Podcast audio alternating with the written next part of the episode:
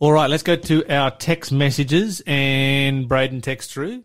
Um, he had a bash plate on his Hilux that had a head completely flattened off from off roading. so this is how all bash plates on Hiluxes should look. Yes. If you look under your Hilux and the bash plate doesn't have the heads flattened off, you have not spent enough time off road. that simple. All right. Uh, required grinding off, and thankfully, once that was done, vice grips were able to easily remove the rest. Yeah. So that was uh, that's Braden's uh, favourite bolt removing story. If, if for those of you who are just tuning in, of course, uh, Lawson started off the show with a bolt removing story. They had a bit of a challenge, and they faced the challenge. They went in to win, and they won. It was a bit of a saga. It started Yes. yesterday. Stripped bolt. Strip bolt, uh, just complete dede- dejection, failure, humiliation, even you could say. But Problem solved. You know, followed up by redemption. One of the most interesting ones I ever had was a um, pressure plate bolt that broke off in the flywheel while I was doing up the pressure plate. And it broke off flush with the flywheel. Uh huh. And it's a a bolt that has about a five millimeters across. Okay, how are you going to get that one out? You can't weld it out because you will warp the flywheel. Yeah, that's right. And so I'm just sort of scratching my head. How am I going to get this out? It broke it off. It broke off flush, but at an angle, so you couldn't drill it. And put an Oh, easy out into it. Terrible. And here I am, sitting there, stressing, trying to figure out different ways. How am I going to get this bolt out? And uh, Emery was a kid at the time. Yeah. I was probably like 10 or 12. And he walked up and he literally put the end of his finger on it, pushed hard with his finger, twisted his finger, and it twisted back out. And I was like, what? Did my head in. That's hilarious. Uh, it was. Anyway, uh, let's go to our. Oh no, we've got some other text messages. You've got a whole slew of them. Let's just uh, see where they went to. And let's find the first one so we get them in order. Here we go. Security and privacy. So this goes back to your story that you Yes. were sharing about uh, butterfly wings, butterfly technology being used to create uh, uncrackable security at the moment. Yeah. Security and privacy is really non-existent. There's basically nothing we can do that a security hacker cannot do or cannot obviously hack. How often do we hear the CIA's computers being hacked by China? Imagine what hackers can do to us. Our only security is in Christ. No one can get through the mighty angel that he gave us to protect those who love him. That's so true. That's actually a good point about like security and hacking and stuff. Like uh, North Korea, right? Yes. Is an incredibly impoverished pu- country. Yes. Because they spend a lot of money on two things. Well, firstly, they spend a lot of money on nukes and like their military, Yes. and they're like that takes up the majority of their money. But then they're like, oh, okay, which other front can we be good in? And so they spend a lot of money sending North Koreans to China to be trained how to hack. They're like one of the hacking power, like powers of the world, like in terms of state-sponsored hackers that launch cyber attacks against Western nations and stuff. Just Be- vandals. because because They it's just affordable. invest- because invest it's in affordable, vandalism. they're like, oh yeah, we'll just get China to train us. It's like you you don't have to train soldiers; we just have to train hackers. Yeah, literally, they're just digital vandals because that's all they can do. Like, what are the, what can they back up hacking people with? Like, they can't just go to war with these people. It's 'cause they interesting. get Uh, crushed. it's, it's interesting. You know, Nigeria went the cheap way and just set up um, call centers. you don't need to hack people when they just give you their passwords to get money from a Nigerian prince. Uh, dear. Anyway, uh, Lancaster County and herd immunity. Uh, um, the Amish community truly country living. We've been preaching uh, this lifestyle for 150 years. Hey, man. Okay, so I've been preaching country living. I haven't been preaching Amish lifestyle Uh-huh. because I like tractors with rubber tires. Yeah, I like motorbikes and It's cars. interesting. It's interesting. Some um, Amish or Mennonite communities do actually have tractors. So Uh-huh. it, it depends on the level of, of Amish or Mennonite they are. But they're not allowed to have rubber tires. And so they'll buy a brand new John Deere, take the rubber tires off and replace it with steel wheels. That Oh, happens. they're doing There's a- old there's a- school. There's an industry over there for uh, for creating steel wheel um, for modern tractors. for, for Amish people. I think they're more Mennonites. Okay. I think Mennonites are a few decades ahead of the Amish. Ah, okay. Yeah. So like, I could have all of this wrong. If if you're an Amish person or a Mennonite person or So- have come from that community and correct me, then please do. So the Mennonites are like sitting in their like hundred thousand dollar or two hundred thousand dollar air conditioned Bluetooth John Deere tractor, but they put steel wheels on it. Pretty much. That's intense. Yeah, pretty much. Good for them. Yeah, absolutely. hey, they're living their life. That's what they choose to do. So go for it. Go for it. But the thing is, the thing I do really uh, appreciate about these communities is their work ethic, Yes. their community ethic, and the outdoor lifestyle that they have, and the country living lifestyle they have. It's absolutely the best. Uh, which is exactly what we've been preaching for 150, 160, 170, 180 years, um, and should continue to preach. Uh, as far as I know, the recovery rate, according to World Health Organization, was 98%. The mean rate of death from COVID is still over 80 years, is still 80 years and over worldwide. Um, I haven't had a chance to fact check that. Um, it does say here, it does qu- clarify as far as I know.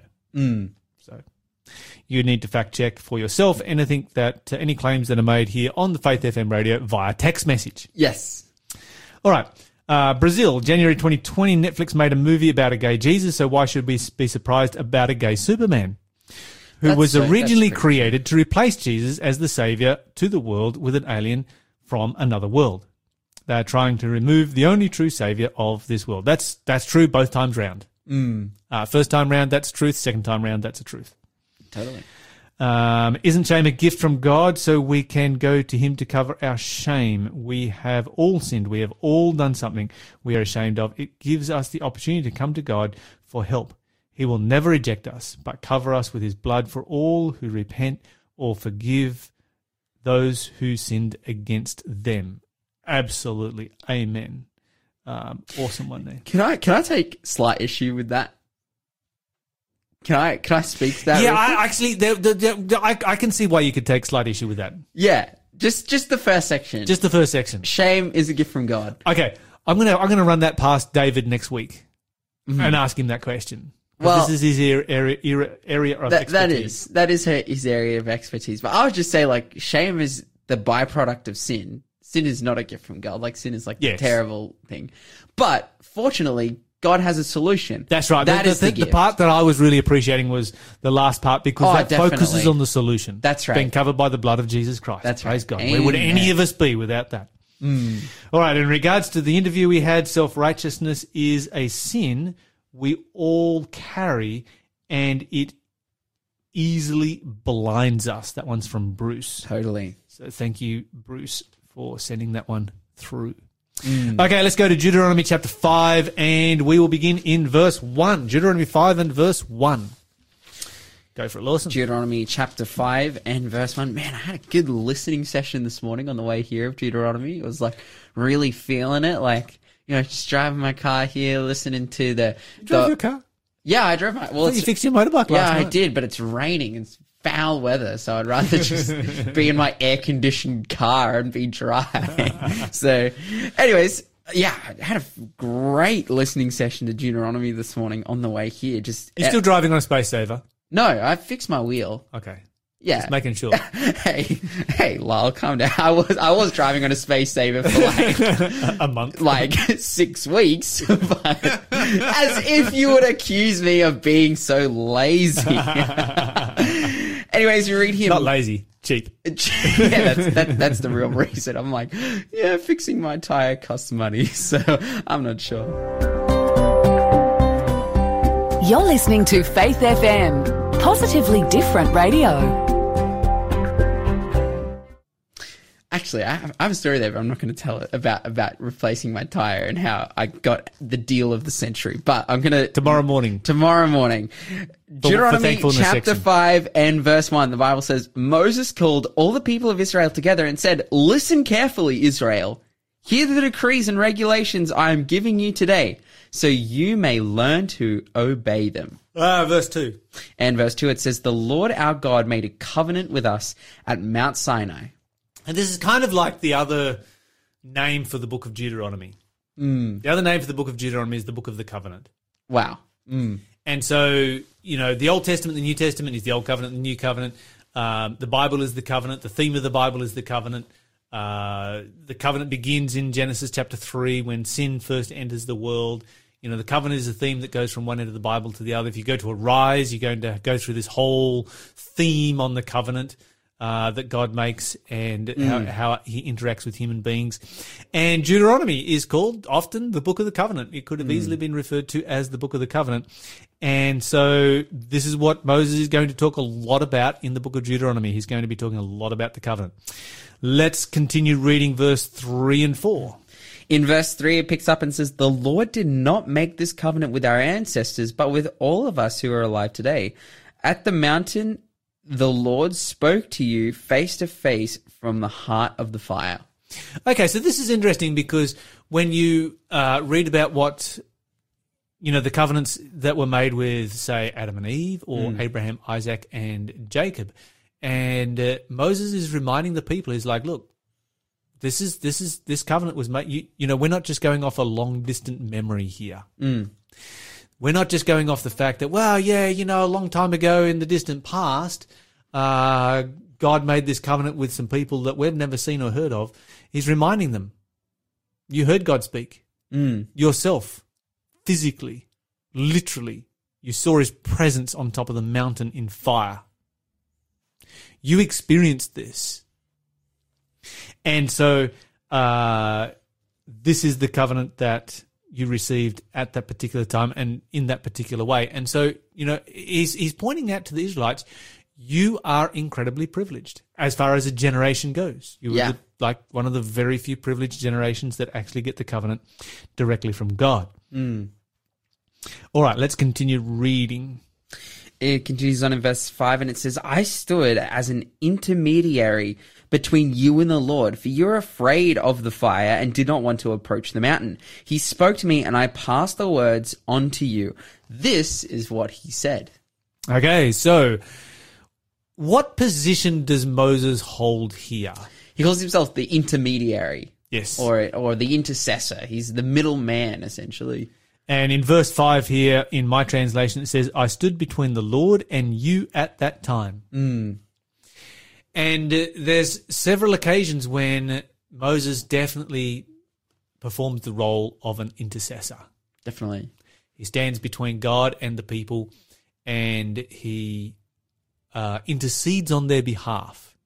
And this is one of the reasons why the Bible, when the Bible prophesies about Jesus and the coming of the Messiah, it refers to Jesus in prophecy as someone like Moses, hmm.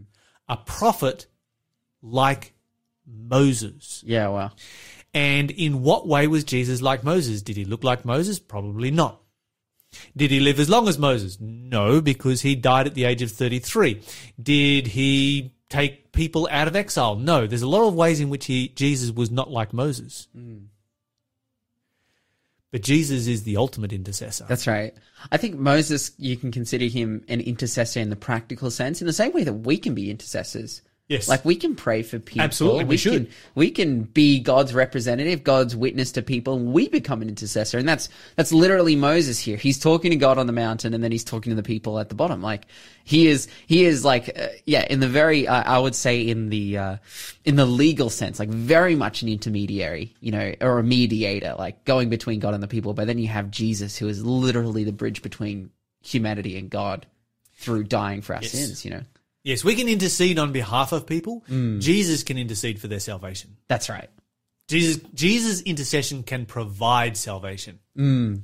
Our intercession can provide aid, Yes. but we can't provide somebody else with salvation. That's right. That's right. Yeah.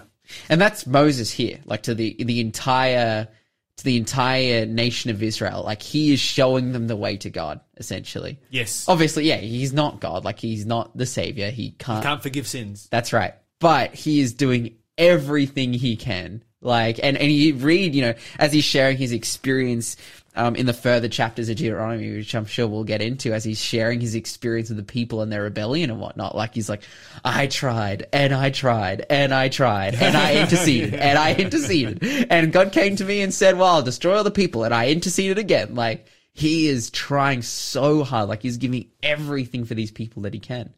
Moses doesn't hold back in the book of Deuteronomy from sharing with the people how rebellious they have been. Yeah, totally. He just puts it out there and like, you know, you guys have rebelled over and over and over again. And he repeatedly says this. He reminds them of the fact that they come from a very broken past And he does so to encourage them not to do so again in the future because he mm. knows they are going to be tempted to do so. Mm. And even ultimately, when they do enter into the promised land, they fail to enter in in the way that God intended them to. Yes. And so they go in, they take a bunch of cities, they take a bunch of land, and the Bible says in they occupied this and they occupied that and they occupied the rest, but they didn't finish it off. And you know, they didn't take they didn't take the coastal areas because the people down there had chariots of iron. Mm. And they were scared. They didn't take a lot of the cities that belonged to a lot of the inhabitants because they had already taken enough cities and there was enough places for them to live and they didn't need to. Mm. And then what happens is that from that point forward, there is constant warfare between the That's right. Philistines and the Israelites. Yeah. And the Moabites and the Ammonites and the Amorites and the Edomites and everybody else that was around them. There's constant warfare for their entire existence. Hmm. There is still warfare to this day. Wow. Philistines, the modern word for Philistine is just Palestine. yeah. Wow. It's just it's exactly the same word. And so, do, is there conflict between Israelis and Palestinians today? Yes. Uh, maybe. yes. Yeah. Yeah. Yeah. Dude. And this is because initially they were true to God, and then they just gave up. They're like, hmm. "No, we've done enough. We don't need to do anymore. It's hard work fighting. Hmm. We're done with it." And they didn't go as far as what they should have done. And, and this is what Moses is trying to immunize them against. This is his, you know, this is his last big sermon that he's going to preach to them and share with them. And he's writing it down so that they can take it with them to stay with them and encourage them. And there were leaders who kept encouraging them, but the people were like, no. and so often you, what you'll find is that during the, um, during this whole time where they are, um, where they are, you know, in in in the promised land and they are conquering the promised land. So often, what you find is that they just allow these idolatrous nations to live amongst them, Mm. and it becomes a snare to them, and it leads them into idolatry. And so you've got that up and down history of Israel where they Yeah. go into idolatry, out of idolatry, into idolatry, out of idolatry, just all over the place. I feel like you see a group of people here. It's like the ultimate example of why it's so important to be submitted to God and not to just like include his principles in your life. Like, yes, in, you know, following God's principles in your life. Like, so many secular people will agree that so many of the things that the Bible advocate for is true and that is good. Like having good health. For example, you know, like not eating certain foods. Like it's like, oh yeah, yeah, fair enough. Like there are so many, there are so many secular people that don't drink because Yes. they're like, oh yeah, like not Absolutely. drinking, that don't steal, that like because these moral principles or these these lifestyle principles are a good thing. But the difference is, it's like when you like that doesn't, but just including the lifestyle that God has has permitted to you or has prescribed to you into your life isn't enough. Like just because these people are, are Jewish, like, and they practice, you know, they identify as Jewish or Israel, Israeli, and they practice things like that, like that, that isn't enough. Ultimately, they have to be like submitted to God and follow His specific will for their life. And I feel like the story of Israel is them continually failing to do so and receiving the consequences for it. And it's and I can understand why. Like, how easy is it to fall into the trap of laziness and complacency? Like, oh man, no, life's good. Life's good. Put my feet up. Like, hey, I've these guys are like, finally, we've got land. We're not slaves. We're we're eating good. We're, you know, Land flowing with milk and honey. yeah. But it's like, dude, who could have they been? Mm. Who could have they been? Absolutely. And what they could have they done for God. Mm. You're listening to the Breakfast Show podcast on Faith FM. Positively different. Okay, so Chris has texted through to challenge whether there is any archaeological evidence for the conquest of Canaan. It's a really interesting question, one that has vexed archaeologists for a long time, pretty much since the history of archaeology has been around, because of course archaeology as a science was created um, as a way of verifying what the Bible says, essentially. Um, in modern times, I should say, because of course there has been archaeology that has existed in ancient times, and so part of the part of the problem really revolves around what chronology you use for the time period of the uh, conquest, and uh, this is something that has been hotly debated in the past. It is less hotly debated today, but still hotly debated. And the reason it is less hotly debated today is because there is an increasing amount of evidence as to uh, the conquest, and there is you know a growing body of evidence. And so, what we need to remember from archaeology is that when you when you're studying archaeology, there is very very people say very confident things in relationship to archaeologists have proved. You know these kinds of statements Classic. Yeah. have proved there's no conquest of Canaan. No, they haven't. uh, what has happened is that um, within archaeology, if you look at biblical sites in the Middle East, only about 1% of them have been excavated.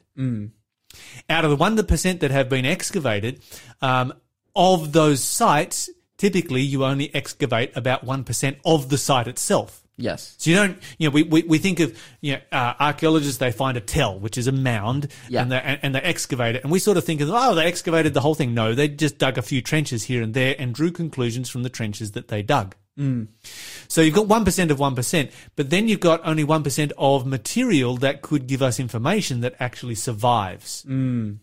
And so your stone material can survive. Your ceramic material can survive. Some metals can survive, and that's very limited. Hmm. And so out of all of the possible material that could tell us about what was actually taking place, very, very little of it actually survives. I mean, think about your house. What would survive from your house, you know, in 2000 years from now? Yeah. Wow. Uh, my house, which is made out of timber, there would be very little, if anything, that survived. Maybe the uh, concrete stumps that it sits on would be the only things that could actually survive that kind of time period. And so, how much would they know about my house from that? Know, they'd know the approximate size of the floor pan, but nothing more. And so we need to be very, very careful when we confidently assert things based on archaeology. So that's the first issue. The second issue is the different chronologies that are put forward because the chronology of the Exodus is based on the chronology of Egypt. Mm. And there are six different chronologies for Egypt. So which Oh. one are you going to use? Wow. There are six different major published chronologies on Egypt. And the reason that Egyptian chronology is so messed up is because, uh, you know, the, the, the Greek historian who first gave us the, the list of Egyptian pharaohs just listed them all down one after the other, as in, uh, in supposed chronological order. What he didn't take into account and what we have no record of is how many of them reigned alongside another ruler, say, for instance, their son who was beginning to rule, and when the regnal years started and when the regnal years ended. Um, how many of them were kingdoms of, were, were pharaohs of a portion of Egypt and not the whole of Egypt? How many of them do you have where you've got, you know, Upper Egypt and Lower Egypt reigning side by side? And so there is no chronology of, no accurate, definitive chronology of ancient Egypt. Wow. And so, particularly when we're looking at the, uh, the, the, the, the story of the Exodus, this is where it really does affect the story of the Exodus and the Hebrew slaves in Egypt. If you look at some periods in Egyptian history and people say, well, this was the period right here in which the Hebrew slaves were in Egypt, it just doesn't fit. And the archaeologists say, well, there's no evidence for it. But if you look at other chronologies, it's like total evidence for it. It's satur- saturated with evidence. So it kind of depends on which chronology you choose.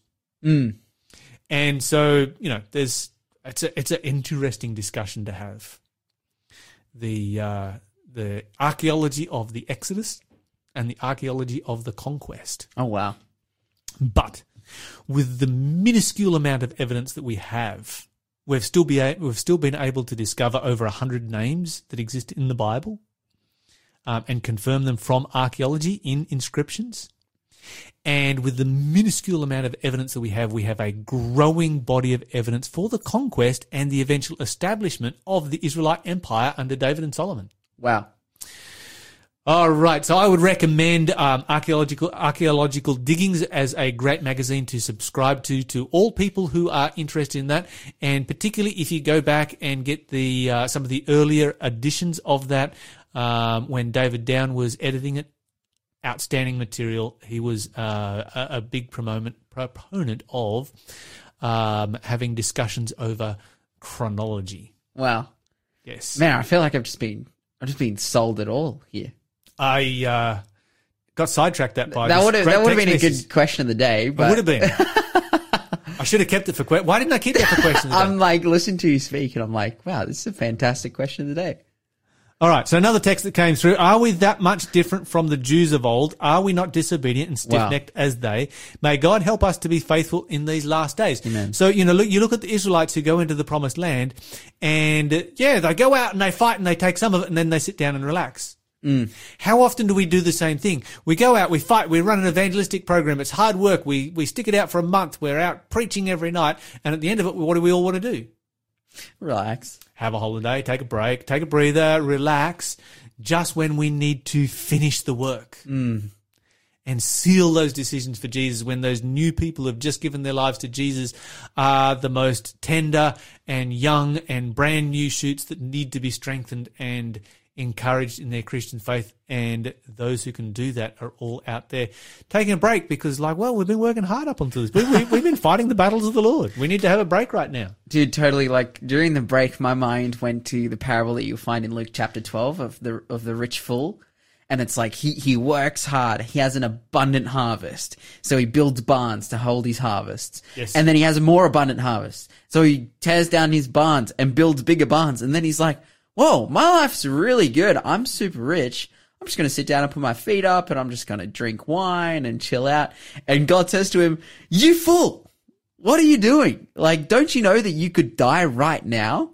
And what is all of this worth? Like, I, I was just, yeah, considering the people of Israel and, and considering my own life as well. Like, yeah, am I putting my feet up, relying on the blessings of God rather than using them? You know, like it's it's a really really important thought, and I think it's something that that going forward, particularly because we're coming up on our own Canaan, it's called, you know, the second coming. Like That's right. it's like, hey, it's time to work. It's time to go all in. It's time to be fully submitted. You're listening to the Breakfast Show podcast on Faith FM. Positively different. Question of the day.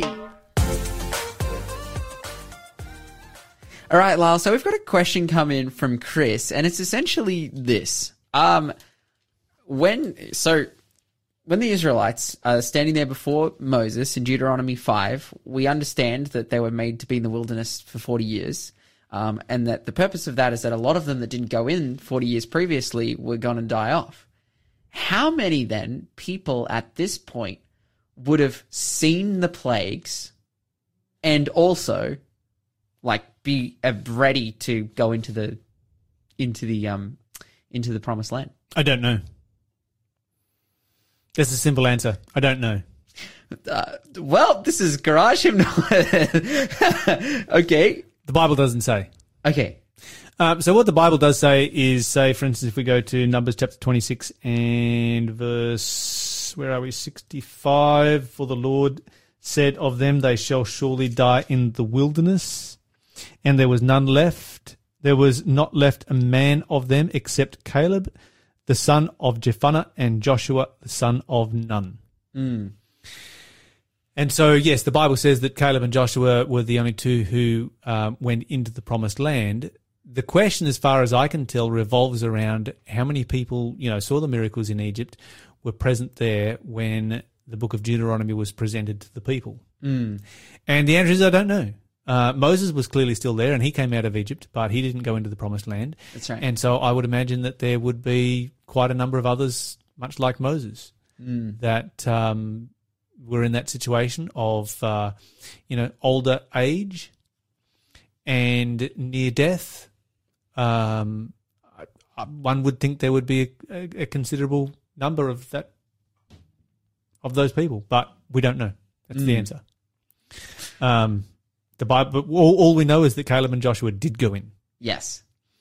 And so, you know, there's some lessons that we can learn from that, and there's some, some courage that I can take from that because, you know, when I look at the work that we have to do, it is not that dissimilar. We are to present the message of the soon return of Jesus, and we are to encourage people to enter into the new promised land when Jesus returns. And the Bible says, when this gospel of the kingdom shall be preached as a witness unto all nations, then shall the end come. And when I look at the biblical model for that, uh, it's very, very clear that that work will be finished by young people. So if you look, for instance, at the uh, the foundation of the Christian church, you know, Jesus at the age of 33 is probably the oldest of them. and the other disciples, you know, John was probably what, about 17, 18 years old, something like that. And so you have a group of very young disciples that are the followers of Jesus and found the Christian church. It was a, it was a movement started by young people.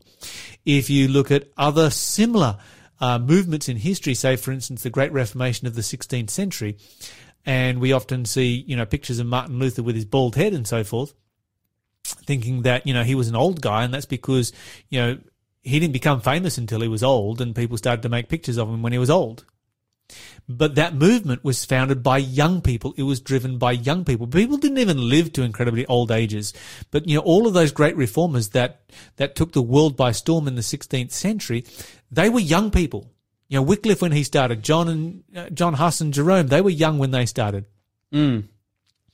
And so, yeah, and of course, Raphael's texting through to remind us, you know, there were those who were under the age of 20 years old, um, which is a different group of people but you know we're specifically talking about you know those who were who were uh, were contemporaries of Caleb and Joshua. The important point here that I see is that the work is going to be finished by young people. And for somebody like myself, who is an older person, you know, I'm 49 years old, that can be a little bit discouraging. Mm. I mean, it's not very, very old, but I'm 49. um, that can be discouraging until I remember that there was Caleb and Joshua who went in. Mm. And so Caleb and Joshua are there. They give they give all of us old guys, they give us a great lot of courage and hope to keep going and keep moving forward. Thanks for being a part of the Faith FM family. Join our community on Facebook or get in touch at 1-800-FAITH-FM.